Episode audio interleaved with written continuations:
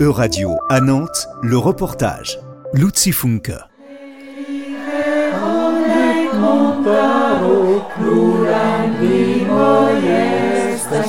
Ce soir, les élèves du Centre culturel espéranto de Strasbourg apprennent l'hymne européen en espéranto. Bernard Pidancier, professeur d'espéranto. L'espéranto, c'est une langue neutre qui a été créée par euh, Zamenhof au XIXe siècle. Une langue neutre et facile à apprendre qui est née dans un contexte historique particulier. Zamenhof, euh, dans sa jeunesse, et vivait donc en. C'était l'Empire russe. Euh, donc soit la Pologne, soit la Lituanie, ça dépendait. Et donc il voyait dans sa rue, il y avait des gens, des, qui parlaient le russe, d'autres qui parlaient l'allemand, qui parlaient le polonais, le lituanien, le yiddish. Et tous ces gens, ils se haïssaient plus ou moins. Et il y avait des rapports de domination et du mépris, de la haine.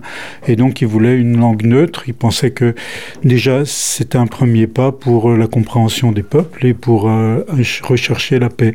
C'était d'ailleurs un des grands projets de Zamenhof. Il voulait la paix, euh, la paix dans le monde. Pour cela, il a donc créé une langue qui utilise l'alphabet latin et dont la grammaire est simple et sans exception. Il a pris beaucoup de racines latines pour que ça soit compréhensible et facilement euh, euh, compréhensible par ceux qui à l'époque euh, connaissaient le latin, mais il y a aussi des racines anglo-saxonnes, il y a quelques mots qui viennent du russe, du grec.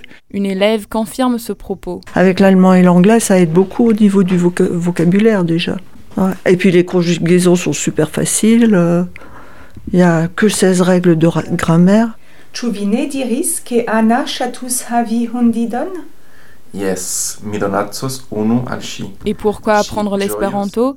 Tes élèves nous racontent. Ça m'avait un peu intrigué le concept d'une langue euh, qui était faite en, en, en mélangeant d'autres avec cette, euh, cette, euh, cette idée d'en faire, faire, une langue neutre. Je trouve qu'avec l'espéranto, on arrive à trouver des gens qui sont fascinants euh, dans le sens où il y a une sens de communauté. Donc vraiment, il y a les, il y a toutes les, conférences, il y a tout euh, ce genre de choses. Il y a aussi le, passeport espérantiste. Euh, donc avec ce, passeport, tu peux partir n'importe dans quel pays.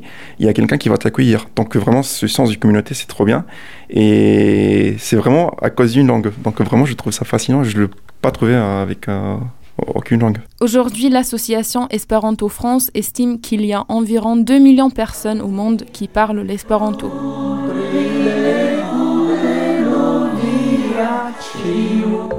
C'était un reportage de radio à Nantes, à retrouver sur euradio.fr.